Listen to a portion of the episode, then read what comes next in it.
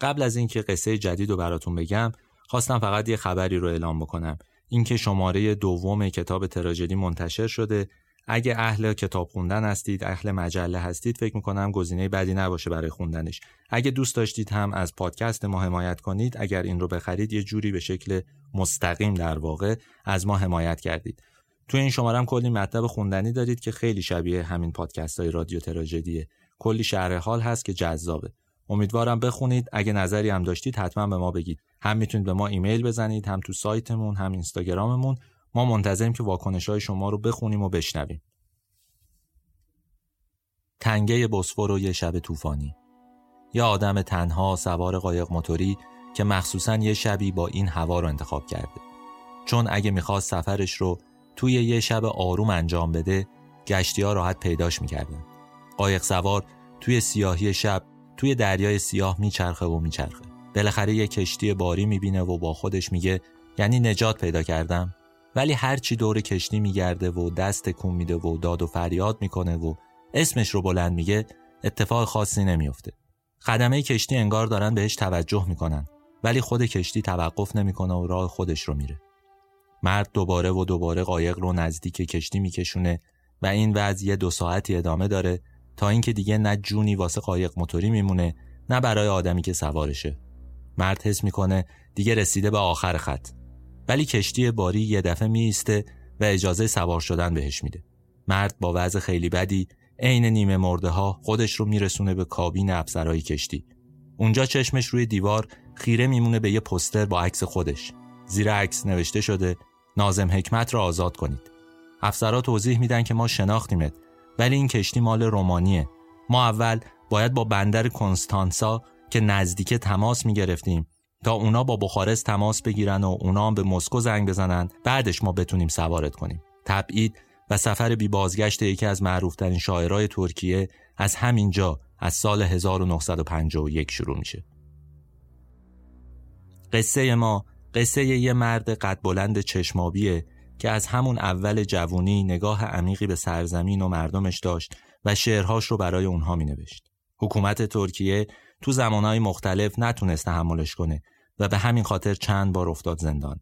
کسی که از نظر مردم شاعر ملی ترکیه بود ولی وطنش رو ازش گرفته بودن و تازه چندین سال بعد از مرگش بود که دوباره تابعیت ترکیه رو بهش برگردوندن. این قصه مردیه که دلش می‌خواست وقتی مرد توی یه گورستان توی روستا هر روستایی توی آناتولی دفن بشه. اگه یه درخت چنارم اونجا بود که چه بهتر. اما سرنوشتش این بود که تو طبعی توی شوروی از دنیا بره و همونجا هم دفن بشه. این قصه نازم حکمته. من کریم نیکو نظر هستم و این شماره 19 همه رادیو تراژدیه که متنش رو فرزانه سالمی نوشته. این شماره توی بهمن سال 1400 منتشر میشه.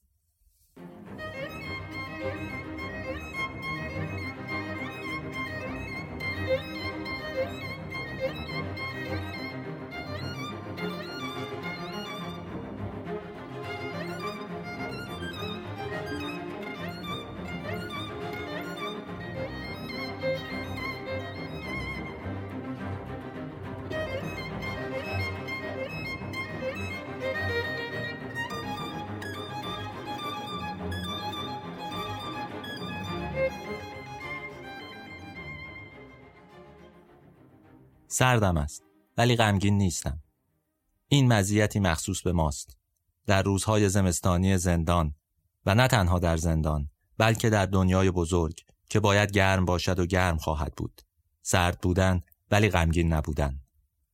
این شعر و نازم حکمت تو پاییز 1940 توی زندان نوشته. می‌خوام حرف زدن درباره نازم حکمت رو از همین خوشروحیگی شروع کنم. زندگی نازم حکمت خیلی جزئیات داره خیلی اتفاقات عجیب و غریبی براش افتاده. مثل خود دنیا توی اون دوره بوده. هزار جور فراز و نشیب داره. فکر کنین یه آدمی باشه که هم فروپاشی ها رو دیده باشه هم جنگ جهانی اول و دوم رو. هم نهضت ملیگرایی و تشکیل جمهوری تو ترکیه رو دیده باشه هم جنبش کمونیست های ترک رو. هم روی کار اومدن حکومت های فاشیست رو توی دنیا دیده باشه هم جنگ کره رو. کسی که چند بار ازدواج کرده باشه چند بار جلای وطن کرده باشه و آخرش هم در قربت مرده باشه. ولی تو شعرهاش از نکناله خبری نباشه. نازم حکمت شاعر رو اونقدر از این زندون به اون زندون کشونده بودن که وقتی روز اول وارد یه زندانی می‌شد خیلی از همبندی ها رو میشناخت. اونا هم وقتی می اومدن دیدنش عین پدر یا پسر یا برادر بغلش می‌کردن روبوسی می‌کردن باهاشون میپرسیدن چه خبر. آشنا بود با همه زندانیا انگار اونا خانواده شده بودن و فقط گاهی از بعضیاشون دور میافتاد. ولی واقعا چرا یه شاعر باید مدت زیادی از عمرش رو تو زندان میگذرون؟ مگه چه خطای نابخشودنی کرده بود؟ اصلا شاعر چه جرمی می‌تونه مرتکب بشه؟ مگه کلمه آدم می‌کشه؟ نازم حکمت سال 1902 توی یه خانواده تقریبا اشرافی عثمانی به دنیا آمد. محل تولدش شهر سالونیک یا همون تسالونیکی بود که الان توی یونانه ولی اون موقع جزو سرزمین های عثمانی به حساب می اومد. سالونیک در واقع غربی ترین قسمت امپراتوری عثمانی بود نزدیک اروپا هم بود بنابراین خیلی فضای اروپایی طوری داشت پدرش برای سرویس خارجی و رسانه‌ای حکومت عثمانی کار می‌کرد و هر دو پدر بزرگش پدر بزرگ پدری پدر بزرگ مادریش از فرمانده های ارتش عثمانی بودند. مادرش هم اهل هنر بود ظاهرا نقاشی میکشیده نازم توی استانبول بزرگ شد اولش مدرسه فرانسوی رفت و بعد اسمش رو توی آکادمی نیروی دریایی نوشتن قرار بود مثل پدر بزرگاش نظامی بشه اون یه مدت رفتش به عنوان افسر روی یک کشتی عثمانی خدمت کرد اما به خاطر بیماری نتونست ادامه بده و از خدمت نیروی دریایی معاف شد. اوایل دوره جوانی نازم جهان خیلی پرآشوب و پربحران بود. هم بحران داخلی توی ترکیه وجود داشت هم خارجی. فضای قلمرو عثمانی تو همون سالهای اول قرن بیستم کاملا فضای نارضایتی بود. عثمانی ها مدت زیادی با قدرت قاهری که داشتن تو رأس حکومت مونده بودند ولی احساس وفاداری و وظیفه خاصی نسبت به مردم نداشتند. تو دوران حکومت عبدالحمید دوم آخرین خلیفه عثمانی مردم دچار بحران اقتصادی وحشتناکی بودند. راهزنی رواج داشت، امنیت نبود، اقلیت ها خیلی تو جامعه مشکل داشتند. برداشت محصول برای رعیت ها واقعا کم شده بود، صنعت هم که اصلا پا نگرفته بود. بنابراین میشه فکر کرد که وضع اون کشور چقدر خراب بوده هم از نظر اقتصادی و هم از نظر اجتماعی. واقعیت اینه که حکومت عثمانی به هیچ کس جز خودش و آدماش توجهی نشون نمی‌داد و به همین خاطر احساس خصومت بین مردم و حکومت شکل گرفته بود. طبیعت هم داشت با خوشسالی و سرمایه شدید امان مردم رو می‌برید. یه جوری انگار داشت ناکارآمدی حکومت رو هم بیشتر نشون می‌داد. این وسط یک گروهی از ترکای عثمانی که معروف شده بودن به ترکای جوان اومده بودن از روشنگری غربی و ایده ترقی به سبک اروپایی الهام گرفته بودند هدفشون رو این قرار دادن که کشور رو از سلطنه مطلقه عثمانی به سمت یه دولت مشروطه بکشونن. تقریبا چیزی شبیه اتفاقی که تو ایران افتاده ولی سالها بعد از اونه. حداقل ده 15 سال 20 سال بعد از اینکه مشروطه توی ایران اتفاق افتاد اون نبردها رخ داد و خلاصه مشروطه تو ایران پیروز شد. اما اوضاع سیاسی خیلی پیچیده بود توی عثمانی و خود حکومتی که ترکای جوان و همفکراشون تشکیل داده بودن هم اشتباهات زیادی می‌کرد. مثلا سال 1914 به نفع آلمان وارد جنگ جهانی اول شد و خب طبیعی بود دیگه این به ضررش شد کاملا. اوضاع استانبول اون وقتا خیلی خراب بود. بیماری و قحطی بیداد می‌کرد ارتش خارجی پیروز تو جنگ یعنی همون متفقین اومده بودن و استانبول رو اشغال کرده بودن و داشتن نهایت سعیشون رو می‌کردن که هرچی از امپراتوری عثمانی باقی مونده رو به دندون بگیرن بین خودشون تقسیم کنن هدف اصلیشون هم واقعا این بود سرزمین های عثمانی رو بین انگلیس، فرانسه، ایتالیا و یونان تقسیم کنند. یه بخشی رو هم به ترکا تو منطقه مرکزی آناتولی بدن. طبعا این وضع برای خیلی از آدمایی که ارق ملی داشتن، امید به آینده داشتن و تنپرست بودن اصلا ممکن نبود. نمی‌تونستن فکر کنن که کشورشون اینقدر کوچیک بشه و خودشون توی منطقه کوچولویی باقی بمونن بقیهش بیفته دست خارجی ها. تو همین حیث و بیس مصطفی کمال پاشا یکی از همون ترکای جوانی که قصهش رو تعریف کردم تو فرماندهی نظامی از خودش جربوزه نشون داده بود. کم کم داشت وارد کار سیاسی هم می‌شد. نشون می‌داد که کار سیاسی هم بلده. مصطفی کمال رو دیگه می‌شناسید دیگه همون آتاتورک معروفه. اون زمان رفته بود یه شهر کوچیک و ناشناخته توی اون دوره به اسم آنکارا. الان آنکارا پایتخت ترکیه است. ولی اون زمان اونقدر شهرت نداشت. اونجا نهزت مقاومت ملی رو تشکیل داده بود. هدفش هم این بود که یه جمهوری مستقل و سکولار رو تو ترکیه تأسیس کنه. اینجا یه نکته هم بگم بد نیست. آقای مصطفی کمال یا همون آتاتورک خودش متولد تسالونیکی بود. یعنی همون شهری که نازم حکمت هم توش به دنیا اومد. این نهضت ملی روی اولین شعرهای نازم جوون خیلی تاثیر گذاشته بود. سال 1920 بود که نازم 18 ساله و دوستش نورالدین والا که اونم شاعر بود تصمیم گرفتن برن آنکارا جزو نیروهای مصطفی کمال بشن. خیلی از دوستای نویسنده و آرمانخواهشون همین کارو کرده بودن. به تبع اونا اینا هم راه افتاده بودن حرکت کنن برن سفر و برسونن خودشون رو به آنکارا و جزو نیروهای مبارز یا نهضت مقاومت ملی بشن. ولی اجرای این تصمیم اصلا کار آسونی نبود. اون موقع راهن دست نیروهای اشغالگر بود نمی‌شد با قطار به آنکارا رفت. پیاده هم خب مسیر طولانی بود. به هر حال باید یه راهی براش پیدا می‌کردن. نازم و والا به این نتیجه رسیدند که اول برن به یه بندری به اسم اینبولو اونجا منتظر مجوز سفر بمونن. بعد از مسیر صعب العبور کوهستانی برن برسونن خودشونو به آنکارا. همون مدتی که نازم و والا توی بندر منتظر مجوز بودن یه جورایی سرنوشتشون تغییر کرد. چه اتفاقی افتاد؟ یه عده دانشجوی جوون مارکسیست ترک که تازه از برلین دیپورت شده بودن اومدن اونجا و با شور و هیجان زیاد شروع کردن درباره مارکسیسم صحبت کردن. این موضوع یعنی شرح ایدولوژی مارکسیسم برای جوونا توی اون سن و سال باعث شده بود که اونا خیلی تشویق بشن و علاقمند بشن به این ماجرا. یعنی خیلی روشن گرایش پیدا کنن به مارکسیسم. کله دوتاشون هم گرم بود موضوع براشون جالب بود. شیوه مواجهه مارکسیسم با جهان هم جذاب به نظر می رسید طبیعی بود که جذبش بشن بالاخره وقتی انتظارشون به سر اومد و مجوز سفر نازم و والا به آنکارا صادر شد اونا با همون کله گرمشون رفتن ببینن تو جبهه ملیگره ها چه خبره. تو آنکارا مصطفی کمال رو هم دیدن و آقای کمال وقتی فهمید این جوونا شاعرن ازشون خواست شعر هدفمند و الهام بخش برای نهضت ملی و استقلال کشور بنویسن. این اتفاقی که تو بیشتری کشورها میفته دیگه. رهبرای کشورها وقتی می‌بینن که دارن غلبه پیدا می‌کنن به گروه های دیگه سعی می‌کنن که شعرا و نویسنده ها و هنرمندا رو هم بیارن تو مسیر خودشون با ایدولوژی پیروز در واقع همراهشون بکنن. نازم هم این کارو کرد. برای اینکه جوونا تشویق بشن که برای استقلال کشورشون بجنگن چند تا شعر نوشت. این تمایل و علاقه نازم حکمت به نهضت مقاومت ملی رو گوشه ذهنتون داشته باشین تا یه خورده دیگه توضیح بدم چرا نازم و رفیقش و کلی جوون دیگه تو ترکیه در اون لحظه با وجود علاقه به جنبش ملی کشورشون نمی‌تونستن به انقلاب روسیه بلشویکا و کمونیسم بی توجه باشن. موضوع خیلی مهمیه چون تقریبا همین اتفاقات تو ایران هم افتاده. شاید بشه به این فکر کرد که چه شباهتی وجود داره بین ما و مردم ترکیه.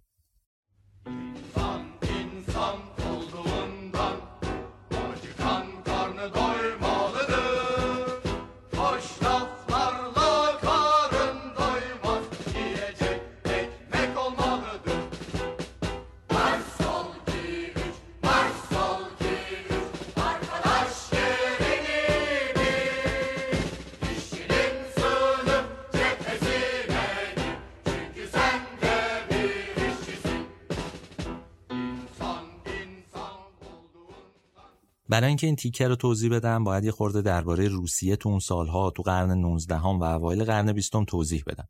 روسیه تزاری تو قرن 19 هم و قرن 20 اون اوایلش یه تهدید بزرگ علیه سرزمین آناتولی بود. اما وقتی جنگ جهانی اول تموم شد اوضاع اینجوری بود که هم بلشویک های روس هم ناسیونالیست های ترک داشتن برای بقا تلاش می‌کردن. هیچ کدوم قدرت تکرار جنگ های قبلی رو بین خودشون نمی‌دیدن. یه جنگ فرسایشیه در واقع اگر شروع بشه. بنابراین هر دو تصمیم گرفته بودن که به هم کاری نداشته باشن. از طرف دیگه هر دوتاشون مورد تهدید بودن. مثلا یونانیا چشمشون دنبال ازمیر و ساحل دریای اژه بود آنتالیا دست ایتالیایی افتاده بود فرانسوی هم یه مناطقی تو جنوب آناتولی رو با خیال راحت برای خودشون گرفته بودن. شوروی هم درگیر جمهوری های سوسیالیستی اون پایین بود. آذربایجان و گرجستان و ارمنستان که نزدیک سرزمین های آناتولی بودن پر از ماجرا بودن پر از اتفاق بودن شورش توش می‌شد. خلاصه آروم نبود اونجاها. تو همچین شرایطی طبیعی بود که ملیگره های آناتولی و بلشویک های مسکو یه جوری به همدلی با همدیگه برسن از همدیگه حمایت کنند. در واقع ملیگره ها تو آنکارا خیلی جدی داشتن به یه جور اتحاد تاکتیکی با بلشویکا فکر می‌کردن. مصطفی کمال استدلالش این بود که باید توی مناقشه بین بلشویکا و متفقین خودمون رو بیطرف نشون بدیم. ولی در این حال باید با مسکو هم رابطه داشته باشیم و اگه شد از اونجا سلاح و مواد منفجره و حتی نیرو و پول بگیریم. آقای کمال خیلی زیاد به جمهوری سوسیالیستی ارمنستان و گرجستان و آذربایجان مشکوک بود. می‌گفت اینا تهدید علیه امنیت ما هستند می‌تونن از سمت شرق حتی به ترکیه حمله کنن خاک ما رو بگیرن. نتیجه این شد که بین ترکا و بولشویکا توی یه مواردی یه اتحاد نانوشته بینشون شکل گرفت. چجوری؟ مثلا شوروی نسبت به خیلی از اتفاقاتی که تو قلمرو آناتولی میافتاد بی تفاوتی نشون می‌داد. همین هم به داد ترکا می رسید یکیش همین ماجرای ارامنه است دیگه. وقتی ترکا تصمیم گرفتن که ارامنه رو از قارس که امروزه بهش میگن کارس و تو خاک ترکیه است بیرون کنن نیروهای شوروی رهبرانش نسبت به این ماجرا بی تفاوت بودن و واکنشی نشون ندادن. اونهایی که اهل ادبیاتن می‌دونن که کارس کجاست. کارس همون جاییه که رمان برف اورهان هاموک توش میگذره.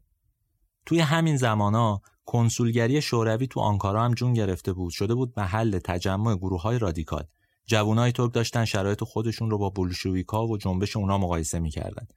ما داریم درباره دوره صحبت می‌کنیم که لنین رهبر شوروی بود اتحاد جماهیر شوروی و اون کشور رو پرهیاهو داشت اداره می‌شد کلی اتفاقات جالب هم داشت میافتاد. در واقع همون آرمان ها و ایدئال هایی که صحبتش می‌شد توی قرن قبلی مثلا 1890 اینا داشت اونجا محقق می‌شد به هر حال. شروع ماجرا بود. اتفاقات همش خوب به نظر می‌رسید. جوان های ترک هم داشتن خودشون رو مقایسه می‌کردن. ایدئالشون رو هم گذاشته بودن یه کشور کمونیستی. این وسط مصطفی کمال هم خدا رو می‌خواست هم خورما از یه طرف می‌خواست حمایت سیاسی شوروی رو برای خودش داشته باشه. از طرف دیگه از اینکه انقلابیون کمونیست بخوان تو سرزمین آناتولی فعالیت کنن احساس خطر می‌کرد. حتی به وزیراش هم شک داشت. مثلا وزیر کشورش رو به خاطر همین موضوع یعنی مشکوک بودن بهش به اینکه کمونیسته از کار برکنار کرد. دلیلش هم این بود که فکر می‌کرد اگر تم بده به بازی کمونیست ها احتمالا خاک آناتولی خاک ترکیه زمیمه شوروی میشه. به خصوص تو بحرانی که به وجود اومده بود تغییر نقشه که داشت تو اروپا اتفاق میافتاد ممکنه به ضرر ترک ها باشه. اما بزرگترین تهدید از نظر آقای مصطفی کمال اینا نبود. مهمترینش رئیس حزب کمونیست ترکیه بود که رفته بود تو باکو و ساکن شده بود اونجا. اسمش مصطفی صبحی بود خیلی به مسکو نزدیک بود همین نگران کننده بود برای آقای کمال. برای اینکه بتونن کنترلش کنند خیلی فکر کردن که چیکار کنن اون رو بتونن اداره بکنن هم باش باشن هم باش نباشن یه جوری تحت نظر داشته باشنش. ایده ای که به ذهن مصطفی کمال رسید این بود که یه نسخه رسمی از حزب کمونیست ترکیه تشکیل بده و بگه بیایید اینجا عضوش بشید. فعالیت اونها رو هم بعد از عضویت توی این حزب کنترل بکنه کاملا زیر نظر داشته باشه. این تصمیم مصطفی کمال باعث یه بحران تازه شد. سال 1920 که مصطفی صبحی و هم نجات از رهبرای حزب کمونیست ترکیه تو باکو تصمیم گرفتن با گروهی از همراهاشون هم کمونیستای دوروبرشون بیان به ترکیه یه ماجرای عجیبی اتفاق افتاد. اونا باکو رو ترک کردن اما موقع ورود به قلمرو آناتولی جلوشون رو گرفتن فرستادنشون به ترابوزان. بهشون گفتن باید از اینجا با قایق برگردن به باتومی تو قلمرو شوروی. اونایی که گرجستان رفتن می‌دونن باتومی کجاست. تو همین مسیر که داشتن برمیگشتن سمت باتومی چند تا قایق پر از آدمای مشکوک هم دنبالشون افتاد. این آخرین باری بود که کسی چیزی درباره مصطفی صبحی و ادهم نجات و نیروهای اطرافشون شنید. هیچ کس دقیقا نمی‌دونه اونجا و اون لحظه چی شد و چرا قایق اونا سر به نیست شد. هیچ کس نمی‌دونه چه بلایی سر این افراد اومد. گفته می‌شد انور پاشا یکی از رهبرای اصلی ترکای جوان پشت این قضیه بوده باعث سربنیستیشون هم همین آدم بوده. اما یه گروه از کمونیستای ترک هم می‌گفتن که ملیگراهای ترکیه اصلا نمی‌خواستن صبحی و نجات به ترکیه برگردن. چون مانعی بودن سر قدرت گرفتن مصطفی کمال همین هم باعث شد که یه توطئه‌ای بچینن اونها رو از سربنیست بکنن و حذفشون کنن. کل قصه به نفع آقای آتاتورک آینده شد. ولی به هر حال تا اینجای ماجرا باید اینو بدونید که هیچ مدرکی برای اثبات ادعاها وجود نداشت. هر گروهی طرف مقابلش رو تهدید می‌کرد متهم می‌کرد و می‌گفت تو این قصه دست داشته. ولی شاهدی یا اسنادی براش وجود نداشت به هر حال توی اون دوران. باستاب این ماجرا برای خیلی از روشنفکرا و نویسنده ها و جوونا باستاب خوبی نبود یعنی به نفع مصطفی کمال نشد. خیلی از اونها جذب کمونیسم شدن چون فهمیدن که این نیرو این نیرویی که داره میاد و در کشور می‌تونه یه کاری بکنه در مقابل اون نهزت ملی قرار داره چون اونها مثلا منافعی برای خودشون دارن. به هر حال یه بخش عمده ای از روشنفکرها و جوونا جذب این گروه شدن جذب حزب کمونیست ترکیه. Yürürken devir yağma düzeni sürüyor. Bir yağma ki halkımızın yoksul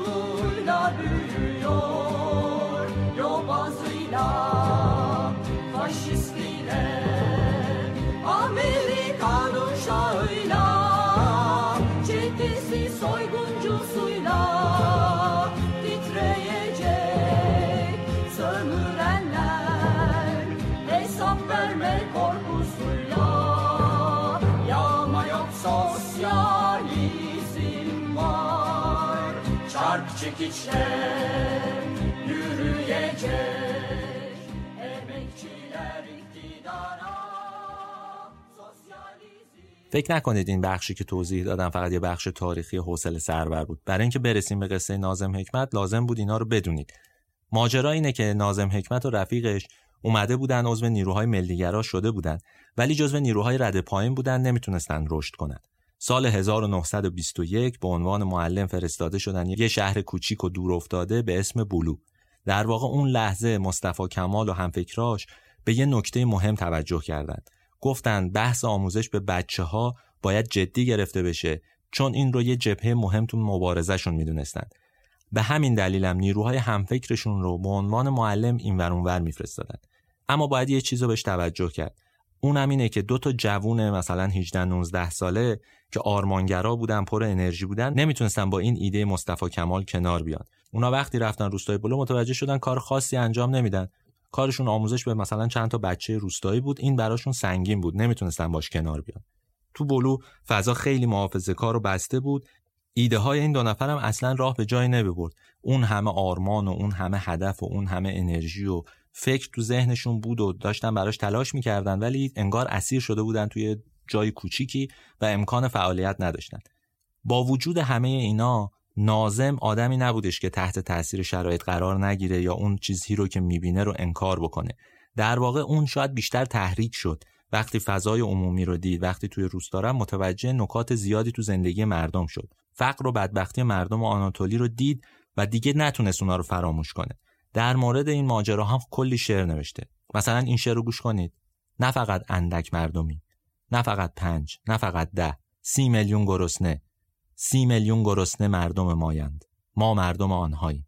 این شعر نشون میده که چقدر نازم حکمت تأثیر می‌گرفت از فضای عمومی. حالا شاید تو ترجمه مثلا این شعر اونقدری که توی زبان ترکی مثلا تأثیر گذار باشه تأثیر نذاره شعاری به نظر بیاد. ولی در دوره خودش در اون مقطع زمانی که ما داریم صحبت می‌کنیم اومدن این کلمات این واژه ها تو قالب شعر جالب بود و تاثیر میذاشت و نشون می‌داد که شاعر به قول امروزی ها چقدر متعهد بوده. این چپا کلمه تعهد رو دوست دارن. آقای نازم حکمت یه شاعر متعهد بود توی اون سالها توی عنفوان جوونیش واقعا. نازم و بالا تو مدتی که تو بلو بودن یه سری رفیق کمونیست هم پیدا کردن تصمیم گرفتن از مناسبات خوب شوروی با این ناسیونالیست های ترک استفاده کنن یه سفر برن مسکو. دلیل سفرم این بود که برن شوروی ببینن چه اتفاقی اونجا افتاده. این انقلاب بزرگی که رخ داده به نفع مردم بوده جمهوری شوراها شکل گرفته ببینن چی شده اونجا. نازم و والا با همین ایده راه افتادن رفتن باتومی تو گرجستان که اون موقع شوروی ادارش می‌کرد. اونجا عضو حزب کمونیست ترکیه شدن که گفتیم همون مصطفی صبحی و اینها رهبراش بودن. یه ملغمه هم بود از کمونیسم شوروی و کمونیسم اروپایی یه مقدار ناسیونالیسم ترکی هم توش وارد شده بود. یه چیز عجیب و غریبی شده بود ولی به هر حال حزبی بود که برای ترکای جوان جذاب بود. اونها عضو این حزب شدن و بعد تصمیم گرفتن با قطار خودشون رو به مسکو برسونن.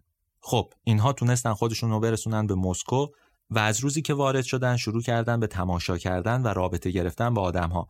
ببینن اصلا اوضاع شوروی چجوریه. این سفر روی آقای حکمت تاثیر زیادی گذاشت. تاثیرش هم فقط سیاسی نبودا بخش فرهنگیش خیلی زیاد بود. نازم تو دهه 20 20 میلادی دو بار رفته شوروی. از یه طرف درس می‌خوند و خودش رو تو تئوری های مارکس و تروتسکی غرق کرده بود. از طرف دیگه هم یه کاری پیدا کرده بود تو تئاتر مسکو. اونجا با جنبش رنسانس هنری روسیه بعد از انقلاب آشنا شده بود. این دوره دوره مهمیه توی هنر شوروی. یعنی دهه 20 دهه خیلی مهمیه. حالا درباره سینما خیلی احتمالا اطلاعات زیادی وجود داره دیگه. از آیزنشتاین و پودوفکین بگیرید تا کلی آدم دیگه که اون زمان واقعا زبان سینما رو عوض کردن. حالا سینما هم در شروع خودش بود. دو سه دهه بیشتر ازش نگذشته بود. مکتب مونتاژ اونجا شکل گرفت دیگه. یک زبان تازه‌ای برای سینما اختراع کردن. ولی تو تئاتر و تو نقاشی هم اتفاقای جالبی داشت میافتاد. توی ادبیات هم همینطور بود. آدمی مثل مایاکوفسکی اونجا بود. آقای حکمت با مایاکوفسکی آشنا شد. و می‌دونید مایاکوفسکی هم از اون طرفدارای دو آتیشه انقلاب بولشویکی بود. خودکشی کرد بعدها اصلا طاقت نیاورد وقتی دید که از اون سطح آرمانی ذهنش داره کشوری خورده افول می‌کنه طاقت نیاورد و خودکشی کرد. ولی یه ایده داشت. میگو باید زبان سیاست رو توی شعر بیاریم. نازم هم از همین روش استفاده کرد. از این روش استفاده کرد تا گله های خودش رو از ملیگره های ترکیه و نحوه اداره کشور نشون بده واقعا. مثلا یه شعری داره درباره یه مردی که می‌خواد تبدیل به ماشین بشه تا مشکلات خودش و مردم حل بشه. حالا جالبه بدونید نازم حکمت توی دوران طولانی زندانش یه جایی این رو گفته بود یه جایی نوشته بود که یکی از چیزهایی که من رو تو زندون نجات داد باعث شد که بتونم خودم رو حفظ کنم و کنترل کنم این بود که درباره تئاتر شوروی رویا بافی کنم درباره تئاتر شوروی خیلی چیزا میشه گفت یعنی باید تاریخ هنر شوروی رو بخونید تا متوجه بشید چه اتفاقی افتاد اگه من بخوام بازش کنم خیلی گسترده است. پیشنهاد می‌کنم که برید این کتاب های درباره تاریخ سینمای شوروی و تاریخ تئاتر شوروی رو بخونید. کلی اطلاعات دربارش داره. همش هم جذابه واقعا. بگذریم این دوران دورانی بود که روی نازم حکمت خیلی تاثیر گذاشت. فهمید که چجوری میشه ایدئولوژی رو وارد ادبیات کرد و ازش استفاده کرد. خب تو دوره‌ای که نازم شوروی بود داخل ترکیه هزار جور اتفاق افتاده بود. کردا تو شرق آناتولی قیام کرده بودند به شدت هم سرکوب شده بودند از اونجا به بعدم فعالیت تمام اپوزیسیون ها تحت نظر بود و وضع کمونیستا خیلی بد شده بود. دلیلش هم این بود که اونها همیشه کمونیستا رو متهم می‌دونستن که گروه های مختلف اقلیت های قومی و دینی رو حتی تحریک می‌کنن تا کاری انجام بدن توی ترکیه. اصلا مناسبات دولت مصطفی کمال با کمونیستا هی پیچیده تر می‌شد. هر وقت که دولت کمال به حمایت شوروی نیاز داشت رفتارش رو با کمونیستا بهتر می‌کرد. حتی بهشون عفو عمومی می‌داد آزادشون می‌کرد همشون رو نجات می‌داد حتی بهشون کار می‌داد. اما دوباره توی یه زمان دیگه میریختن و اونا رو به جرم شورش و فعالیت سیاسی مینداختن زندان. اینقدر این وضع ادامه پیدا کرده بود و برخوردها تند شده بود که خیلی از سیاسیون تصمیم گرفتن خودشون رو با برنامه مدرنیزاسیون دولتی که تو ترکیه شروع شده بود وفق بدن. دیگه دست بردارن از آرمانهاشون. اتفاقیه که خب توی کشورهای همسایه ترکیه هم زیاد افتاده دیگه. به هر حال وقتی یه قدرت قاهری وجود داره همه سعی می‌کنن خودشون رو یه جوری سازگار کنن یا تبدیل بشن به یه جزیره کنار اون قدرت اصلی. تو چارچوب همین مدرنیزاسیون بود که مصطفی کمال استفاده از خط عربی رو توی ترکیه ممنوع کرد. موضوع تعویز خط و استفاده از الفبای لاتین به جای عربی خیلی بحث را انداخته بود. یه دلیل عمده بحث ها این بود که ارتباط نسل جدید ترک با نوشته های قدیمی کامل قطع می‌شد. اونها دیگه به مرور یادشون می‌رفت نوشته های ترکی چه جوری بودن. چون اصلا داشتن با یه الفبای تازه زندگی می‌کردن. اما واقعیت اینه که سنبه طرفدارای مدرنیزاسیون خط پرزورتر بود. اونا موفق شدن و خط ترکی تغییر کرد. تبدیل شد به همین چیزی که الان می‌بینید. دفعه اولی که نازم از شوروی برگشت ترکیه مثل خیلی از روشنفکرها و نویسنده های دیگه رفتش استانبول جایی که مرکز چاپ و نشر و خلاصه روشنگری بود. اونجا شروع کرد به نوشتن مقاله برای دو تا نشریه که خیلی نزدیک بودن به مسکو و البته کمونیستا. دوره‌ای که نازم حکمت برمیگرده به ترکیه و میره استانبول همون زمانیه که دولت مصطفی کمال درباره فعالیت احزابهای مخالف خیلی واکنش‌های شدید نشون می‌داد. و همین خاطرم برخوردش با روزنامه چیا خیلی جدی بود. دستور اومده بود که با هر نشریه که دست از پا خطا کنه برخورد میشه. یکی از نشریه هایی که نازم براشون کار می‌کرد قربانی همین ماجرا بود. بیشتر کارکنانش بازداشت شده بودند و نازم تونسته بود جون به در ببره. گرفتار نشه. یه دوره کوتاهی که نازم اونجا کار کرد توی استانبول متوجه شد که جونش در خطره. حالا جونش نه احتمال اینکه بکشنش کم بود به هر حال ولی ممکن بود بیفته زندان. بنابراین فرار کرد رفت ازمیر و می‌خواست از ازمیر بره به مسکو. چند سال بعد که اوضاع آرومتر شده بود یعنی سال 1928 نازم دوباره برگشت ترکیه. البته بازم تحت فشار بود. اما خب شرایط یه جوری بود که می‌تونست کار بکنه. اون موقع ترکیه دیگه رسما جمهوری شده بود عفو عمومی اعلام شده بود. همه اون زندانی های سابق اومده بودن بیرون ولی سر به راه شده بودن. نازم حکمت و آدمای همفکر و هم مرامش توی اون زمان یه نشریه در می آوردن و یه سری کتاب چاپ می‌کردن. انواع شعر و مقاله و طرحهاشون رو هم به هر حال با این کتاب ها و مجلات و اینها به دست مخاطباشون میرسوندن. اما دولت اصلا روی خوشی بهشون نشون نمی‌داد. نازمم مدام تو دردسر میافتاد پلیس مخفی روش زوم کرده بود زیر نظرش داشت و به اتهامهای مختلفی پنج سال به شکل پراکنده هی می‌رفت زندان هی در میومد خیلی وقتا هم اتهامها واقعا بی ربط بودن. اصلا ربطی به خود نازم نداشتن. یه بهانه پیدا می‌شد گرفتار می‌شد و زندانی می‌شد آقای نازم حکمت. بین سالهای 1929 تا 1936 آقای نازم حکمت 9 تا کتاب شعر چاپ کرد. بیشتر این کتابهای شعر انقلابی تو شعر ترکیه به حساب می اومدن. نازم به پشتوانه مطالعات و تجربه‌ای که تو شوروی از جنبش فوتوریسم روسی به دست آورده بود جسارت اینو داشت که قواعد ادبی دوره عثمانی رو دور بزنه و حالا داشت شعر بیقافیه و آزاد مینوشت. فوتوریستا نوآوری هنری رادیکال و تجربه گرایی رو ترویج می‌کردن می‌گفتن باید دنبال تجربه های جدید باشیم خودمون رو به گذشتمون محدود نکنیم اونا یه جوری بیقرار بودن نسبت به دور و برشون. به همین خاطر هم به فعالیت های سیاسی کشونده می شدن که یه تغییر عمده به وجود بیارن. نازم هم دقیقا تو همین شرایط بود. با اینکه دیگه حالا سن و سالش خورده بیشتر شده بود ولی درونش ناآروم بود. دلش می‌خواست این تغییر رو تو کاری که بلده انجام بده یعنی تو ادبیات با شعر. خب یه وجه سیاسی داشت یه وجه ادبی داشت. اون وجه ادبی و سیاسی رو با هم قاطی کرده بود ولی می‌خواست اون زبان رو هم تغییر بده.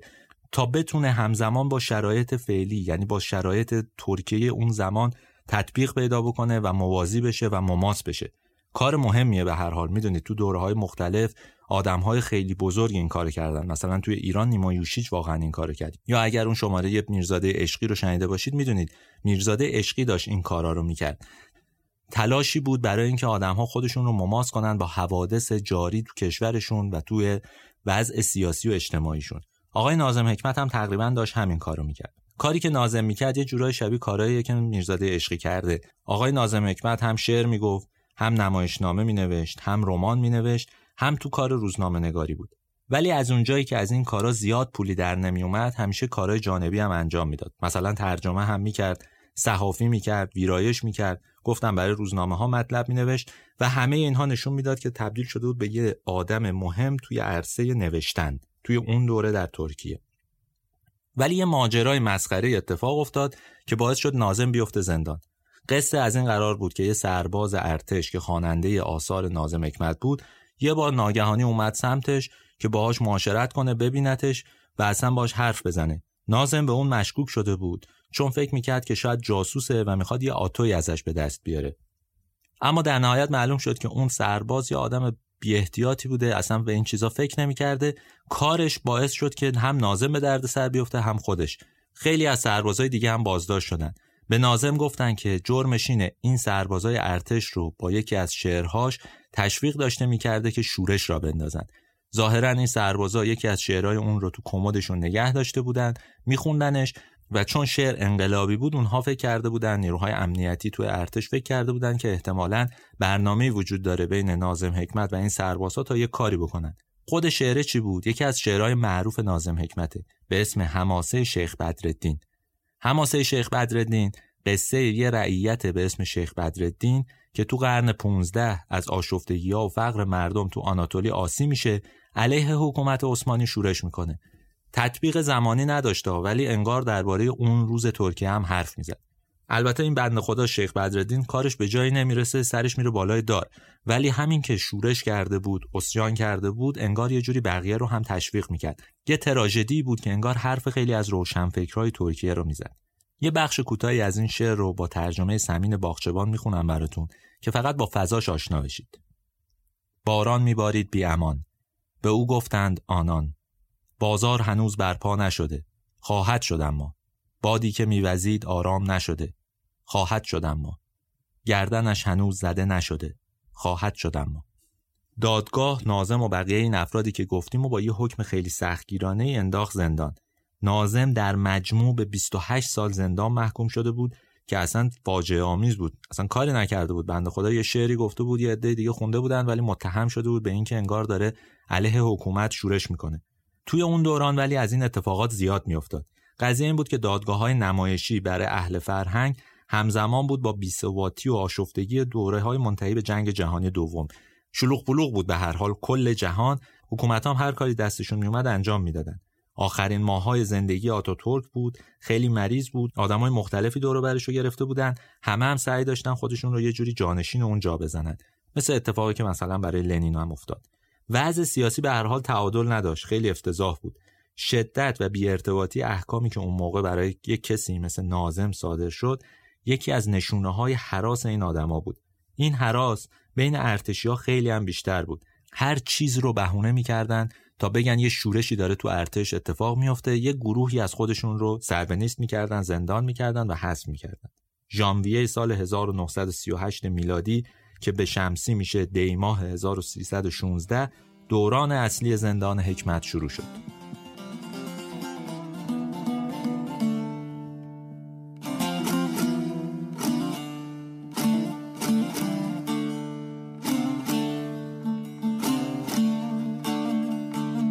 Aramıza girmiş dağlar denizler Gelemem diyorum. Öf öf sen gel diyorsun.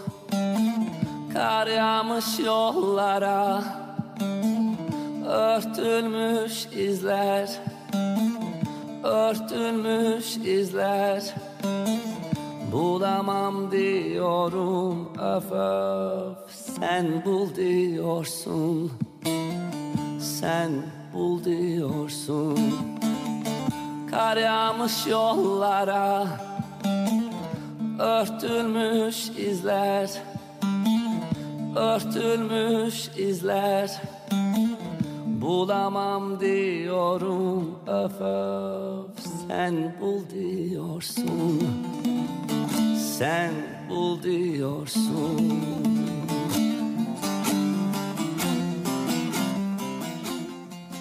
Nazım Ekmer بیشتر از 13 سال از عمرش رو تو زندانهای مختلف ترکیه سپری کرد.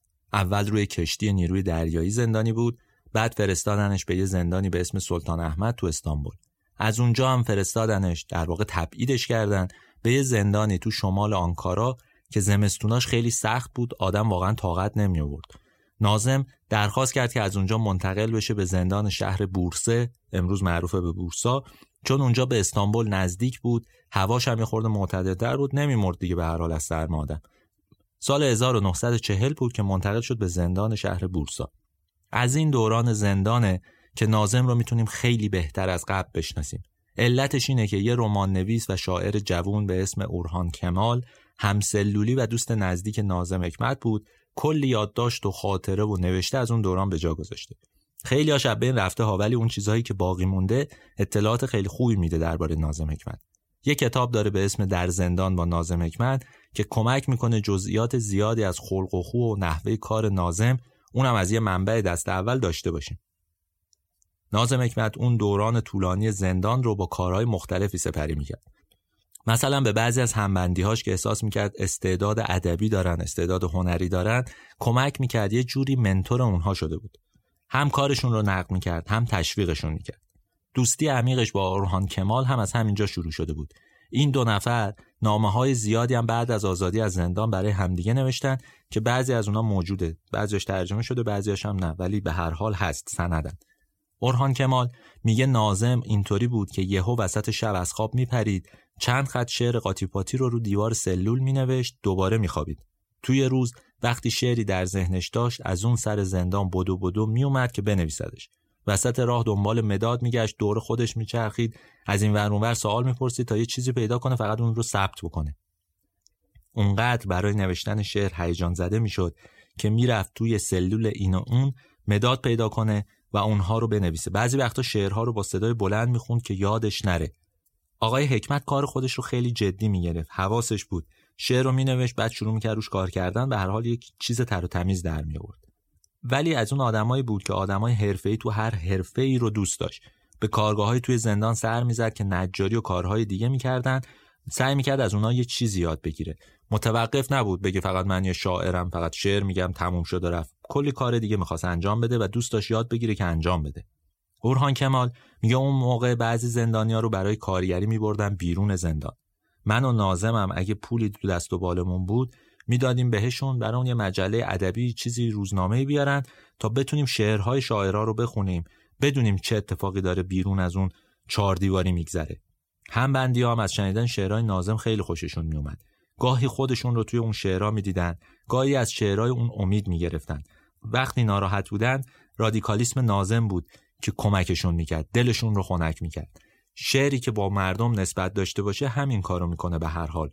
درسته شعر سیاسی ممکنه زمان داشته باشه تاریخ مصرف داشته باشه ولی در دوره خودش کارکرد خوبی داره معمولا. نازم توی اون زمان علاوه بر این که خب گفتم شعر می‌گفت و نمی‌دونم دنبال نجاری و اینا بود سعی می‌کرد یاد بگیره یه چیزایی روی ترجمه جنگ و صلح تولستوی هم کار می‌کرد. توی یکی از نامه هاش به یکی از رفقا نوشته که الان از روی ماشین تحریرم دارم برایت تایپ می‌کنم. این دستگاه مال سال 1913 است و خیلی سنگینه. چون بهم گفتن ترجمه جنگ و صلح رو تایپی تحویل بده. اینو دست دو گرفتم و دارم قسطی پولشو میدم. اورهان کمال تو خاطراتش نوشته که توی زندان سعی می‌کردیم از وقتمون برای نوشتن و مطالعه خیلی استفاده کنیم. ولی روزایی که سرما خیلی طولانی شده بود یا برف میومد چاردیواری سنگی زندان برامون تاریکتر و غیر قابل تحملتر می‌شد. انگار یه بار سنگین رو سینه آدم فشار می آورد و حتی نازم که اصولا آدم خوشروحیه‌ای بود روحیش رو از دست می‌داد. و هر حال تنهایی همیشه آدم رو غمگین می‌کنه دیگه. حالا اگر شما بیفتید توی زندانی مدت طولانی هر چقدر خوش روحیه باشید کم کم احساس می‌کنید که دارید از داخل فرو میریزید. نازم این موقع ها از جاش میپرید دنبال پیپ میگشت اون رو پر از تنباکو می‌کرد و حسابی دود می‌کرد. دخانیات ظاهرا مرهم همیشه. آقای کمال میگه که بعد دوباره خودش و من رو مجبور می‌کرد که مطالعه کنیم. خیلی از شعرهایی که نازم تو سالهای بعدتر نوشتم از تجربه زندانش تاثیر گرفته بود. مثلا این شعر با ترجمه احمد پوری رو بشنوید. چشم میگشایی. کجایی؟ در خانه؟ هنوز خو نگرفته ای به چشم گشودن در خانه خود. هنوز گیج سیزده سال زندانی. اشاره به خودشه دیگه. تو دورانی که نازم حکمت تو زندان بود ترکیه دردسرای خیلی بزرگی رو تو زمینه سیاست خارجی داشت. کم کم معلوم شده بود که با کلی از معاهده های بین المللی مشکل داره. از سیاست های هیتلر و موسولینی سر در نمی آورد در این حال می‌خواست مناسباتش با شوروی هم خوب باشه. آتاتورک و اسمت اینونو که سال 1938 شده بود رئیس جمهور ترکیه و جای آتاتورک رو گرفته بود خیلی تلاش داشتن که اشتباه سال 1914 رو دوباره تکرار نکنن. یادتونه گفتم ترکیه در واقع عثمانی اومده بود و همپیمان آلمان شده بود. حالا سعی می‌کرد که این کار انجام نده. در نتیجه ترکیه تو تمام زمان جنگ جهانی دوم همش دنبال مذاکره برای توافق با کشورهای اروپایی بود. کشورهای مثل فرانسه و انگلیس که درگیر جنگ بودند و سعی می‌کردن با آلمان هم بجنگن تا سال 1945 هم یه جوری بیطرف بود. البته بیطرفی تو خاورمیانه واقعا معنایی نداره. مثل ایران که اعلام بیطرفی کرد ولی اشغال شد. همون سالا اروپایی اومدن به ترکیه گفتن که اگه می‌خواد عضو مؤسس سازمان ملل متحد باشه باید علیه آلمان اعلام جنگ کنه. این در حالی بود که داخل ترکیه کلی آدم موافق آلمانا بود. تقریبا چیزی شبیه ایران ها. اون سال هم اگه نگاه بکنید همین اتفاقات افتاده. کلی آدم توی ایران بودن که طرفدار نازی ها بودن طرفدار هیتلر بودن. به خاطر اینکه اون رو جدا از روسیه و انگلستان می‌دونستن.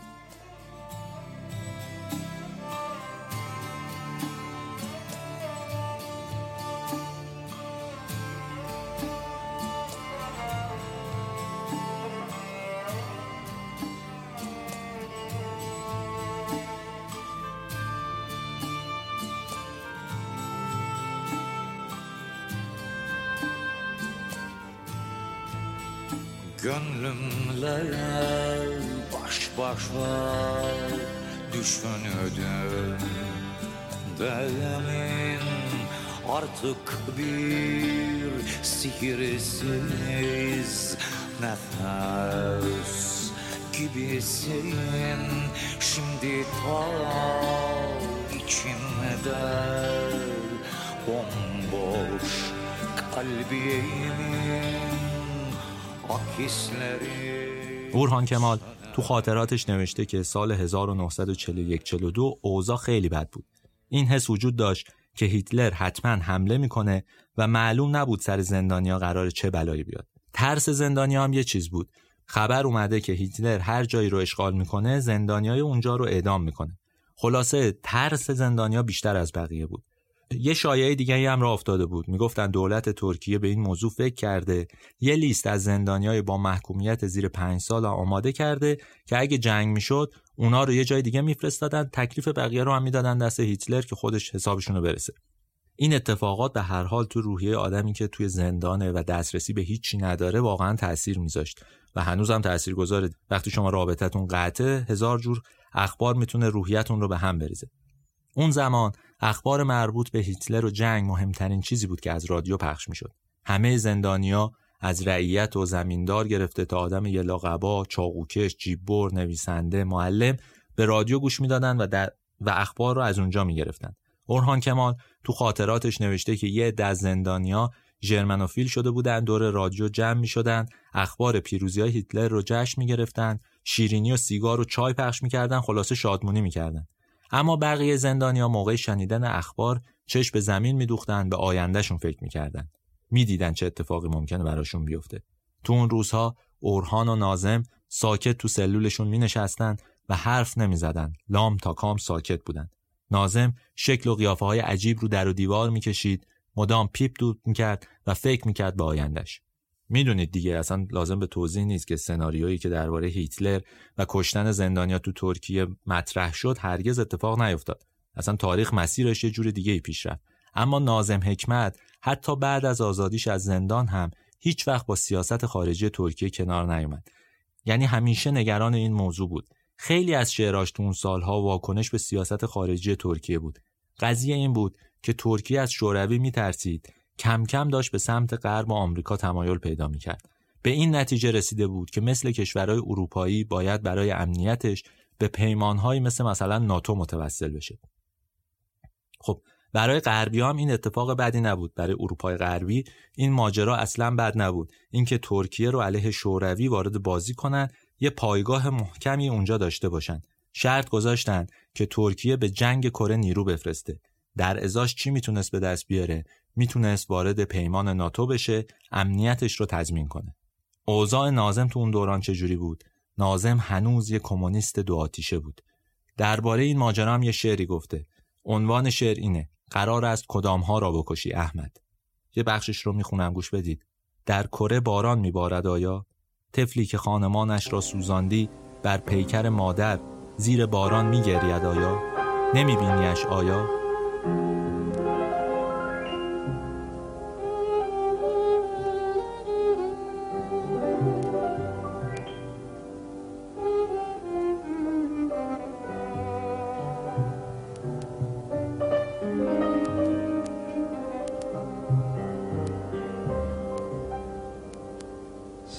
Sensiz saadet neymiş?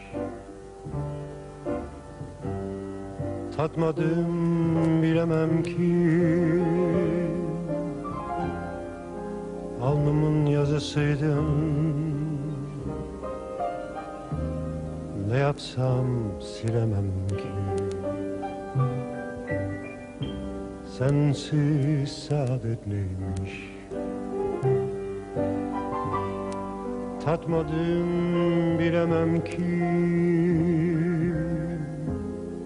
Alnımın yazısıydın Ne yapsam silemem ki. Seni uzaktan sevmek Aşkların en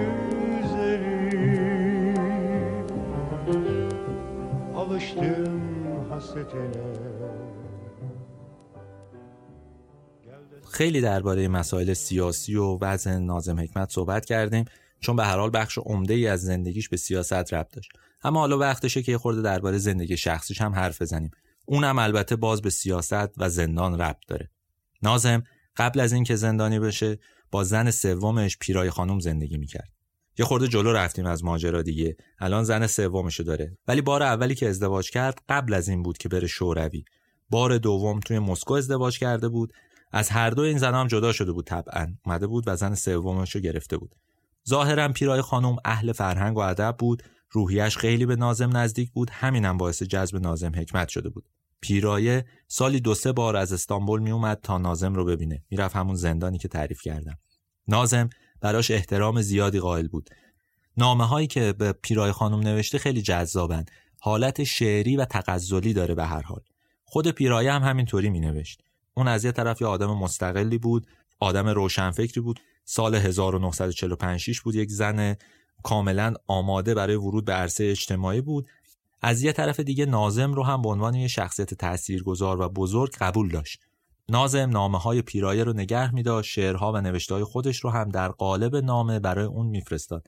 یه دلیلش این بود که اونا رو جمع کنه بعدا بشه ازش استفاده کرد. با این حال نازم مدام نگران پیرای خانم بود.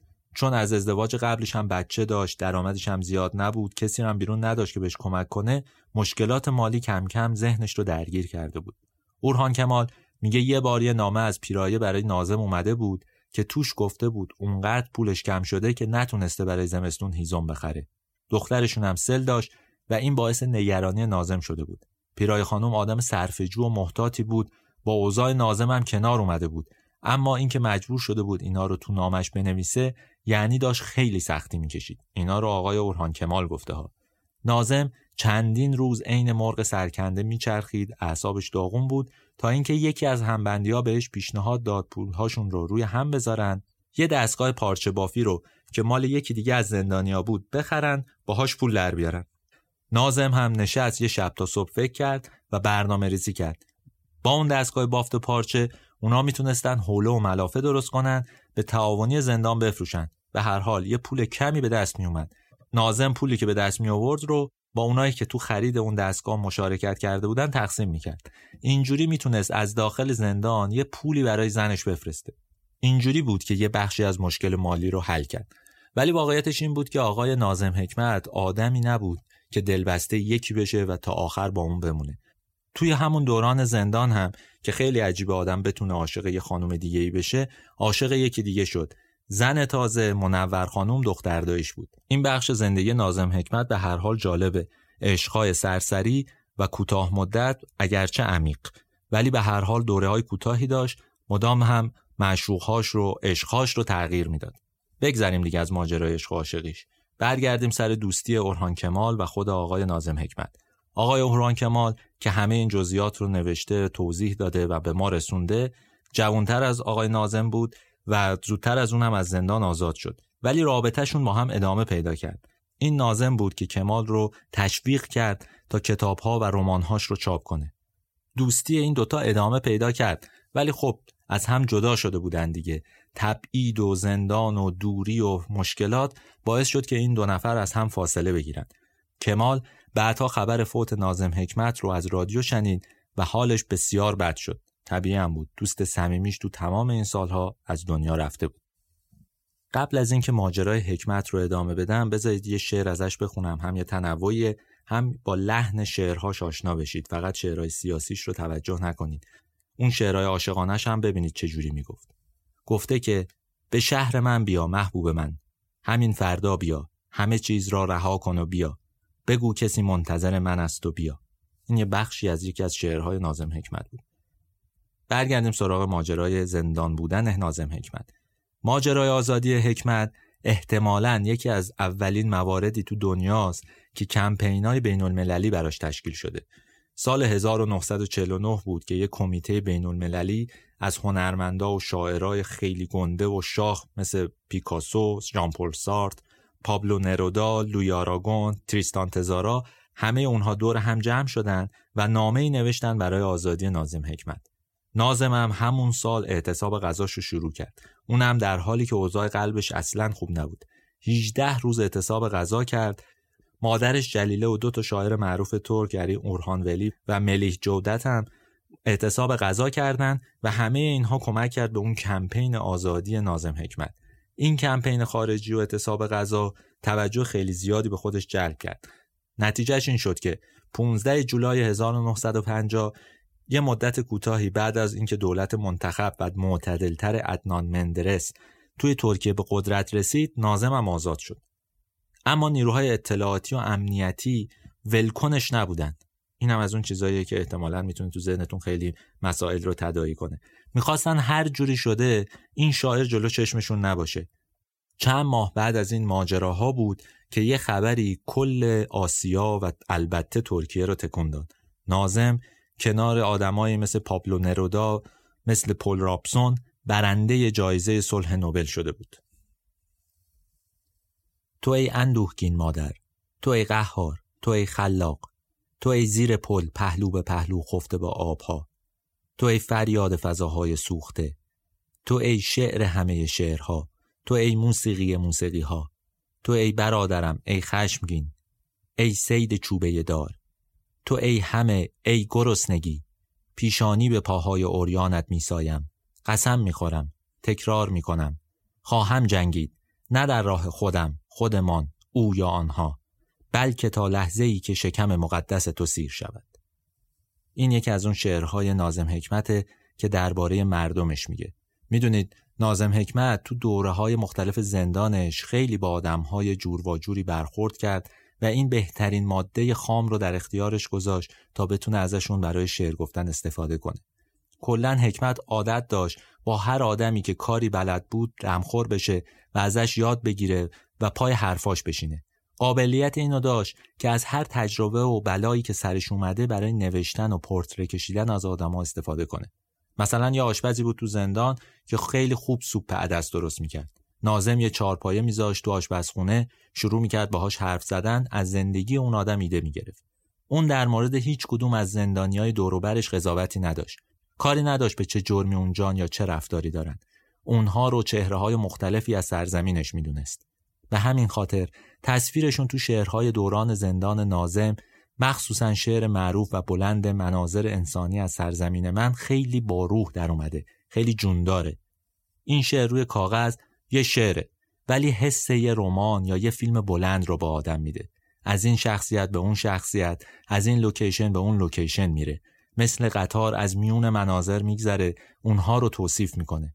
ریمون کارور جزو تحسین کننده هاشه این یکی از اون شعرهای فوقالعاده نازم حکمته. شعر خیلی مدرن و متفاوتیه که تو زمان خودش هم خیلی درخشیده. چون به شدت روی آدما و قصه اونا تمرکز داره. مثلا نازم حکمت توی شعر همسر یه کارمند رو توصیف می‌کنه و میگه اون متولد 1903 بود. ولی چه فرقی می‌کنه یه سالش باشه یا هزار سال؟ اگه زندگی نکرده باشه اگه دریا رو ندیده باشه دلمه بادمجون نخورده باشه یا حتی تصور نکرده باشه که بعد از سحر می‌تونه بخوابه. یا یه شخصیتی به اسم کازم توی شعرش هست که چشماش گرگیه و توی راهن کار می‌کنه. این کاراکتر رو هم نازم از یکی از همبندیهاش الهام گرفته بود. نازم توی این شعر طولانی کلی داستان فهری آورد از وضعیت اجتماعی ترکیه بودند. این سبک نوآورانه و جسوری بود که شعر و نصر توش خاطی شده بود تکنیک های سینمایی و منتاژی داشت و خیلی ویژه بود. یه چیزهایی رو از همه جا قاطی کرده بود. هم از فرهنگ غنی ترکی استفاده کرده بود هم از فرمی که از شوروی وام گرفته بود. کل شعر اینجوری بود که یه قطار از استانبول به سمت مناطق مختلف آناتولی می‌رفت و این صحنه اصلی برای روایت قصه های مجزا بود. خب توی فرهنگ ترکیه تصور این بود که اصولا باید درباره مردای بزرگ شعر و افسانه نوشت. آدمهای عادی جایی توی افسانه ها ندارن استدلالم این بود که این آدمهای بزرگ تاریخ رو پیش می‌برند. بنابراین باید به اونها پرداخت. اما شعر مناظر انسانی نازم حکمت این سنت رو شکست و شروع کرد به اینکه قصه مردم عادی رو در یه روایت بزرگتر پخش کنه. کلا نازم خیلی اوقات خاطره ای از آدمهایی که باهاشون برخورد کرده بود رو تو شعراش می آورد مثلا یه کاراکتری داره تو شعر دریای خزر که اون رو اولین بار تو سفری که از باتومی به مسکو داشت دیده بود. یه قایقران ترکمن که چارزانو مثل مجسمه بودا روی قایق نشسته و یه کلاه بزرگ سیاه پشمی سرشه. یا یه شعر داره به اسم چرا بنرژی خودش رو کشت درباره یه دانشجوی انقلابی از هند دوران استعماره که نازم اونو تو اوایل جوونیش تو شوروی دیده بود. کلی از آدمهای واقعی وارد شعرش شده بودند نازم خیلی حرفا داشت که تو چارچوب محدودیت های وزن و قافیه‌ای نمی‌تونست به زبون بیاردشون. در نتیجه از هر ابزاری هر فرمی که می‌تونست ازش استفاده کنه شعرش رو غنی بکنه بتونه از اون قالب بهره ببره برای اینکه کارش رو پیش ببره استقبال می‌کرد. نازم معتقد بود که شعر می‌تونه با قافیه بدون قافیه موزون ناموزون با طرح بدون طرح فریادگونه یا مثل یک ناله ضعیف باشه. مثلا این شعرش رو گوش بدید. از ترجمه احمد پوری می‌خونم براتون. چهار نل از آسیای دور تاخته چون مادیانی سر در مدیترانه. این است کشور ما. دستها در خون دندانها قفل پاها برهنه. و خاک چون ابریشم. این است دوزخ ما بهشت ما. برگردیم اول ماجرامون همون اول اول. این شماره رو با ماجرای فرار نازم حکمت از ترکیه شروع کردیم. اما خب تا اینجا متوجه شدید که نازم آزاد شده بود. دیگه نیازی به فرار نداشت ظاهرا. چرا باید فرار می‌کرد؟ قصه این بود که نازم از زندان که در اومد نمی‌تونست راحت زندگی بکنه. ظرف یه سال مزاحما دوباره رو سرش خراب شده بودن. سیمون دوبار که اون زمان از دوستای نازم بود نقل کرده که تو اون زمان دو بار به نازم سوء قصد شد. هر دوبارش تو استانبول بود و هر دوبار یه ماشین می‌خواست اونو عمدی زیر بگیره. بعدش هم سعی کردن بفرستنش خدمت نظام تو جبهه شوروی. اونم توی اون سن و سال و با بیماری قلبی که داشت و خلاصه وضعیت ناموزونی که داشت. خیلی عجیبه دیگه. یا آدم پنجاه ساله رو داشتن میفرستادن سربازی. حالا تازه مریضم بود قلبش کلا درد می‌کرد ریتمش ناموزون شده بود ولی دولت اصرار داشت که اون باید بره خدمت کنه. دکتر ارتش که اون رو معاینه کرده بود بهش گفته بود تو از اونایی هستی که زود تلف میشی ولی مجبورم گواهی سلامت رو بهت بدم. نتیجه این شد که نازم تصمیم گرفت از کشور خودش فرار کنه از کشور خودش در بره. کشتی به سوی بسفور می رود نازم دست نوازش بر کشتی می کشد و دستانش آتش می گیرد همین سبند حس نازم رو نسبت به وضعیت خودش و کشورش نشون میده. وقتی نازم بعد از اون ماجراهای سخت تو دریای سیاه و آوارگی تو اروپای شرقی بالاخره پاش به مسکو رسید بهش یه خونه دادن تو مجتمع نویسندگان تو حومه شهر. نازم قبل از این سفر بی بازگشت با زن چهارمش منور خانم زندگی می‌کرد یه بچه هم از اون داشت که دولت ترکیه نذاش اینا از کشور خارج بشن. نازم هم وقتی رسید مسکو دید اون دنیایی که در جوونیش از شوروی میشناخته کلا عوض شده. داریم درباره چه دوره‌ای توی شوروی صحبت می‌کنیم؟ درباره دوره بعد از استالین. جنگ جهانی تموم شده نازم از زندان اومده بیرون. روزهای آخری هم هستش که استالین زنده است. ولی تفکرش توی کشور پا گرفته و یه ترسی همه جا وجود داره. وقتی سراغ دوست داشت متوجه یک واقعیت مطلق شد. فهمید همه دوستای قدیمی و هنرمندش اونجا یا زندانی شدن یا الکلی. پناه بردن به الکل. جایی برای روشنفکری و بازی های روشنفکرانه نبود. استالین بیشتر آدمها رو اخته کرده بود.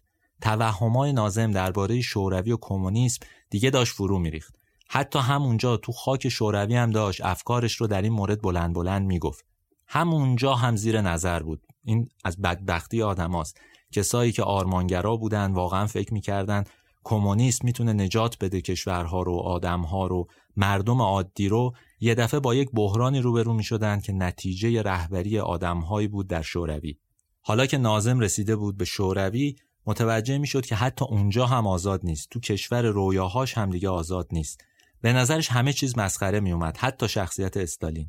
در این مورد شعر هم گفته. شعرش مربوط به اینه که مجسمه های استالین خب اون موقع زیاد بود تابلوها و نقاشی های زیادی ازش بود. آقای نازم حکمت یه شعری درباره همین ماجرا گفته. گوش بدید. از سنگ برونز گچ کاغذ از دو سانتیمتری تا هفت متری. در تمام میدانهای شهر ما زیر چکمه های او بودیم. اشاره به استالینه به هر حال نازم حکمت قرار نبود فقط به خاطر اینکه تو خاک شوروی ساکت باشه. آدم نارومی بود. تو کشور خودش داشون همه بلبشو را مینداخت و سر و صدا می‌کرد. حالا تو خاک کشور دیگه آروم بگیره. اون می‌گفت همه جا پر از چاپلوسی برای استالینه حتی تو تئاتر. گفتیم علاقش به تئاتر خیلی زیاد بود. بالاخره هم سال 1956 یه نمایشنامه هجوامی علیه استالین نوشت که بعد از دو اجرا تو مسکو جلوش رو گرفتن. توی این دوران درست دوره استالین تموم شده بود خروشچوف اومده بود و اون مجلس عجیب و غریب رو برگزار کرده بود و اینها ولی به هر حال هنوز کمونیستا در شوروی استالین رو قول خودشون می‌دونستن. و همین دلیل نسبت به اون واکنش تندی نشون دادن البته نازم حکمت آدمی نبود که بخوان سرش رو ببرند یا سر به نیستش بکنن و اینها. اجازه دادن که مسافرت بره. با اینکه نازم مشکل قلبی جدی داشت شروع کرد به سفر رفتن. هم اروپای شرقی رو گشت هم رفت پاریس هم روم و هم شهرهای دورتری مثلا رفت هاوانا و پکن. سال 1959 بود که دولت ترکیه شهروندی اون رو لغو کرد. باز انگار یه همدستی به وجود اومده بود بین شوروی و ترکیه. انگار هر دو ازش ناراضی بودند در واقع دولت ترکیه از موقعیت استفاده کرد. وقتی فهمید اون تبدیل شده به یک شهروند ناراضی تو شوروی تصمیم گرفت از این پایین ریشش رو بزنه. وقتی تابعیت ترکیه ازش خل شد نازم به جای اینکه بره تابعیت شوروی رو بگیره رفت تابعیت لهستان رو گرفت. توجیهش همین بود که مادر من جدش لهستانی بوده. نسبش هم به قرن 17 هم می‌رسه توی اون سرزمین. البته نکتهش این بود که اون جدی که این آقای نازم حکمت می‌گفت با روسا جنگیده بود. روزها هم طبعا از این کار نازم خوششون نیومد. هر حال سرویس های مختلفی داده بودن. آدم ناآرومی بود ولی دلشون نمی‌خواست که این بره توی کشوری مثل لهستان و اونجا و تابعیت اونجا رو بگیره. توی همین دوران بود که دوباره عشق سراغ نازم اومد. گفتیم در زمینه عاشقی آقای نازم حکمت پرونده بسیار بلند بالا و مفصلی داره. این بار عاشق یه زن روس شد به اسم ورا باهاش ازدواج کرد و شعرهای عاشقانه متأخرش همه خطاب به اونه. نازم تو سالهای آخر عمرش که داشت تو تبعید میگذشت خیلی دلتنگ ترکیه و وطنش شده بود. شوخی نیست به هر حال. شما 13 سال از زندگیتون رو در کشور دیگه بگذرونید در غربت بگذرونید. همین حس رو می‌تونید درباره ایرانیایی که ناچار شدن از ایران برن و حس غم دارن نسبت به کشورشون و غربت داره دیوونهشون می‌کنه رو می‌تونید متوجه بشید. آقای نازم حکمت هم همین مشکل داشت. به خصوص که خیلی وطن پرست بود تمام زندگیش رو گذاشته بود برای اینکه درباره مردم ترکیه حرف بزنه و از حکومت ترکیه انتقاد کنه که بهشون زندگی خوبی عرضه نکرده ارائه نداده. با این همه نازم شعرهای جهان وطنی هم تو این دوران نوشته. یه غمی یه عجله تو بعضی از شعرهای این دورانش هست. احتمالا حس از دست رفتن عمر خیلی اون موقع توش قوی بوده. به هر حال یه سرخوردگی از زندگی در شوروی توش به وجود اومده بود. اما خب آدم ها که یه مقداری میان سال میشن و پیر میشن نسبت به گذشتهشون هم حساس میشن. هی اشتباهاشون به چششون میاد و دچار غم میشن از اینکه ازشون خوب استفاده نکردن. نازم حکمت 3 ژوئن 1963 ساعت 6 و نیم صبح وقتی که داشت روزنامه رو از دم خونه ییلاقیش نزدیک مسکو برمی داشت دچار حمله قلبی شد و از دنیا رفت. اون فقط 61 سالش بود. وصیتش که توی یکی از شعراش اومده این بود. رفقا اگر زنده نماندم که آن روز را ببینم اگر قبل از آمدن آزادی مردم مرا ببرید و در گورستان روستایی در آناتولی خاک کنید. ولی اینطوری هم نشد. اون رو تو گورستان مشهور مسکو خاک کردن. روی قبرش مشت مشت خاکی رو که از استانبول اومده بود پاشیدن تا به یاد ترکیه خاک بشه. ولی حقیقت اینه که یه روستای چناردار تو آناتولی کجا و یه گورستان تو قربت کجا.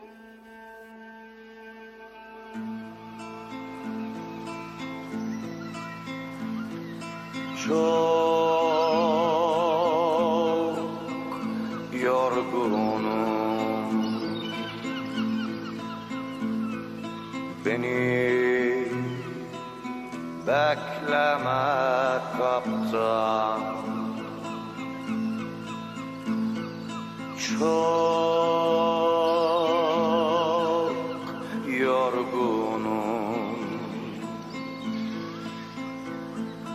Beni bekleme kaptan. Seyir defterini başkası yazsın. Seyir defterini başkası yazsın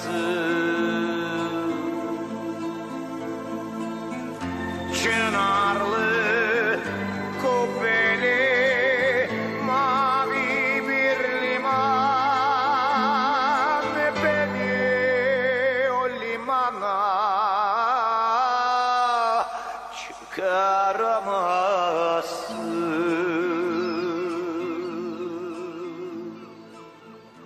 Beni o limana نازم حکمت شاعری بود که هم بین مردم عادی خیلی محبوب بود هم منتقدا قبولش داشتن. خیلی ها معتقد بودن که اون اولین شاعر مدرن ترکیه است که تونسته اسم خودش رو کنار شاعرای بین المللی قرن بیستم قرار بده. اون زمانی که ترجمه شعر خیلی مد نبود شعرهای نازم حکمت به زبونهای مختلفی ترجمه شد. مثلا یانیس ریتسوس شاعر یونانی مشهور که قول شعر در یونان شعرهای نازم حکمت رو ترجمه کرده. کتابای نازم حکمت سالها توقیف بود و حتی حرف زدن از شعراش هم خیلی ها رو به دردسر انداخته بود.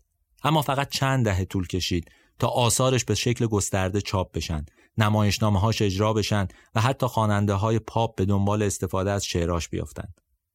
واقعیتش اینه که کارش باقی موند. خودش توی گورستان توی مسکو موند ولی شعرش مثل خون تو رگای ترکا و اهالی ترکیه وارد شد و ادامه پیدا کرد و مثل یه ژن همینجوری نسل به نسل منتقل شد. نازم قابلیت این رو داشت که روح خلاقش رو تو سختترین شرایط به کار بگیره جزئیات کوچیک یا ملالآور زندگی رو برجسته کنه و از اونا حرف خودش رو بزنه. مثلا این شعر رو بشنوید. ای کاش گرم می شدم واقعا گرم می شدم از سرما خستم در رویایم با آفریقا می روم. روزی در الجزیره گرما بیداد می کرد گلوله پیشانیم را شکافت. تمام خونم بیرون زد ولی نمردم. نازم همیشه حرفای سیاسیش رو توی شعرش قاطی می‌کرد و از نماد و اینها هم خیلی استفاده می‌کرد. مثلا آفتاب رو به عنوان نماد انقلاب می‌گرفت که مردم رو گرم می‌کنه و ازش استفاده می‌کرد تو شعرش. میگن شعرهایی که تو مسکو می‌گفت و خب خلاصه دستت کمونیستا میافتاد و دست رفقاش داخل کشورش بعضی وقتا به دست اعضای کابینه ترکیه هم می‌رسید. موافقای نازم میگن اون ثبت کننده تاریخ ترکیه بوده و اگه این فضاها و آدمها نوشته نشده بودند بخش مهمی از تاریخ اون دوران مقفول میموند و از یادها می‌رفت و فراموش می‌شد. به هر حال نازم حکمت تونست مردم عادی رو وارد شعر بکنه از طریق شعرش وارد تاریخشون بکنه. همیشه حکومت ها سعی می‌کنن این چیزها رو نادیده بگیرن. زندگی عمومی رو نادیده بگیرن درباره قهرمان ها و ضد قهرمان ها حرف بزنن. ولی واقعیتش اینه که مردمن که همه اینها رو می‌سازن. کاری که نازم حکمت کرد این بود که نگاهش رو از سمت قهرمان ها از سمت استوره ها تغییر بده بچرخونه بیاره سمت مردم عادی. حکمت این توانایی رو هم داشت که از ویژگی های صوتی غنی زبان ترکی خیلی خوب استفاده کنه مخصوصا به شکل آزاد و بیقافیه. جزو طرفدارای ساده سازی زبان بود می‌گفت باید بهترین رو بنویسی. ولی بهترین از نظرش چی بود؟ این بود که برای مردم قابل درک باشه. اون با حذف کلمه های فارسی و عربی از زبان ترکی موافق نبود. می‌گفت اینا در قالبی رفتن که مورد استفاده مردمن. اصلا چرا باید حذفشون کنیم؟ اصلا نازم با روش های دستوری مخالف بود. اما به هر حال سیاست رسمی دولت مصطفی کمال آتاتورک این بود که یه سری کلمات حذف بشن و یه سری کلمات دیگه با تبلیغای حکومتی بیشتر به کار گرفته بشن. این هم چیز عجیبی نیست. تجربه همه ماها میگه که بعضی از افراد تو حکومت ها تلاش می‌کنن که یه سری کلمات رو جا بندازن. حتما هم لازم نیست مقام خیلی بزرگی باشن. بعضی وقتا یه مدیر کلی توی یه جایی داره این کارا رو انجام میده. نازم موقعی که تو شوروی بود از جمهوری های ترک زبان به خاطر تغییر زبانشون و استفاده از زبان روسی خیلی انتقاد می‌کرد. به آذربایجانی یه جمله خیلی خوب می‌گفت. می‌گفت چرا به جای زبان باکو از زبان مسکو استفاده می‌کنی؟ خب نکته مهمیه دیگه. در واقع به زبان مادری توجه می‌کرد و ازشون می‌خواست که فرهنگ خودشون رو حفظ کنند حالا این روزا که بحث درباره زبان فارسی و اینها هم خیلی باب شده نکته مهمیه. ما بدونیم که آدمها تو کشورهای دیگه هم چجوری زبان خودشون رو گرامی میدارن توجه می‌کنن حواسشون بهش است آدما فکر نمی‌کنن باید یک زبان رسمی و ملی رو از بین برد تا یک سری زبانهای دیگه رشد کنه. اینا همه کنار هم به هر حال معنا دارن دیگه. من دارم جمله های بدیهی میگم واقعا. نازم حکمت چه تو مسائل سیاسی چه امور شعری نگاه بین المللی داشت. از انقلاب کوبا یا تحولات کنگو تو زمان پاتریس لومونبا حرف می‌زد و یکی از معدود شاعرای ترک بود که درباره جنگ داخلی اسپانیا هم مینوشت. گفتم دوره زندگیش دوره‌ای بود که همه این اتفاقات افتاده بود به چشم دیده بود. به شدت هم مخالف فرانکو بود طرفدار جمهوری خواه بود. خب باز هم حتما بچه ایدولوژیک ماجرا براش مهم بود.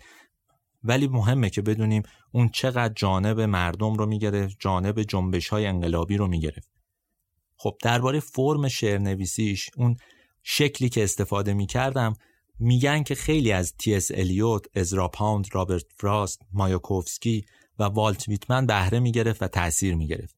حکمت مثل ویتمن درباره خودش و کشورش و جهانش به یک شکل صحبت می‌کرد. همه اینها رو در هم داشت. وقتی این همه داریم صحبت می‌کنیم احتمالا شما میگید که وجه شاعریش رو نادیده دارید می‌گیرید درباره اون بخش غنی ادبیاتیش کمتر حرف می‌زنید. ولی واقعیتش اینه که نازم حکمت یه آدم سیاسی بود. نمی‌تونست نباشه. این لازمه نگاهش به زندگی و آینده بود. نازم از اول جوونیش تو وطنی زندگی می‌کرد که درگیر جنگ بود درگیر فروپاشی بود. استانبول شهر محبوبش اون موقع ها اشغال شده بود ویران شده بود. و اینها زخمهای عمیق رو بدنش و رو روحش به جا گذاشته بود. به همین خاطر اون کارهایی رو انجام می‌داد که به نظر خودش برای بهبود اوضاع کشورش مفید میومد اصلا تبدیلش کرده بود به یه شاعر سیاسی. درسته شعرهای عاشقانه فوق‌العاده‌ای داره ولی اون وجه سیاسیش رو نباید هیچ وقت نادیده گرفت. استیفن کینزر نویسنده همون کتاب معروف همه مردان شاه سال 97 تو نیویورک تایمز یه مقاله‌ای درباره میراث متناقض ناظم حکمت نوشته که حرف جالبی توش داره.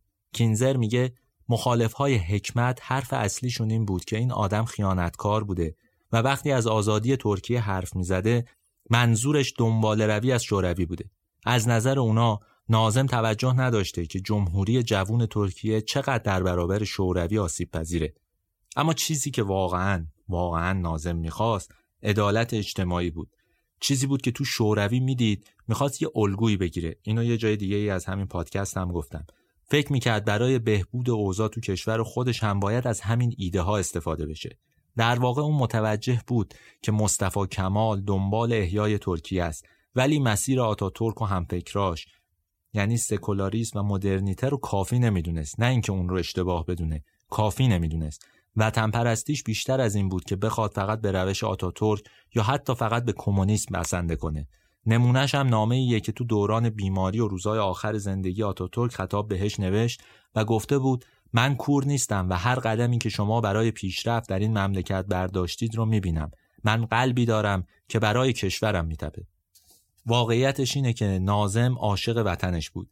هرچند که کتابهاش سالها تو وطنش چاپ نمی شدن. هرچند عده زیادی اون رو خیانتکار می دونستن. هرچند تابعیت وطن ازش گرفته شده بود. اما بعد از مرگ نازم خیلی طول نکشید که همون قهر کرده ها هم باهاش آشتی کردند. کتابهاش اول تو خارج از ترکیه و بعد در داخل ترکیه چاپ شدند. تابعیت ترکیه رو که از سال 1959 گرفته بودن سال 2009 بهش برگردوندن کلی کمپین هم برای این کار برگزار شد خلاصه نازم حکمت حداقل بعد از مرگش دوباره وطندار شد.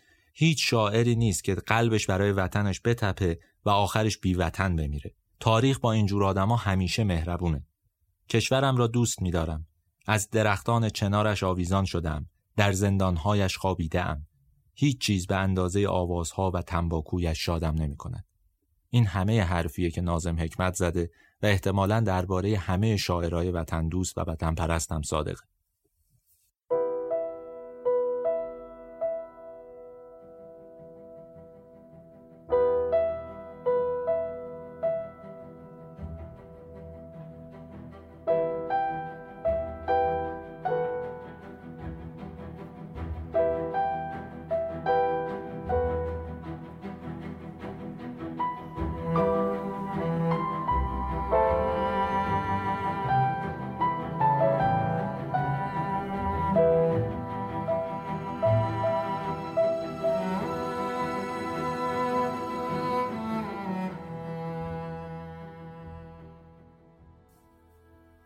19 شماره پادکست رادیو تراژدی بود که من کریم نکونظر اون رو اجرا کردم و متنش هم خانم فرزانه سالمی نوشته.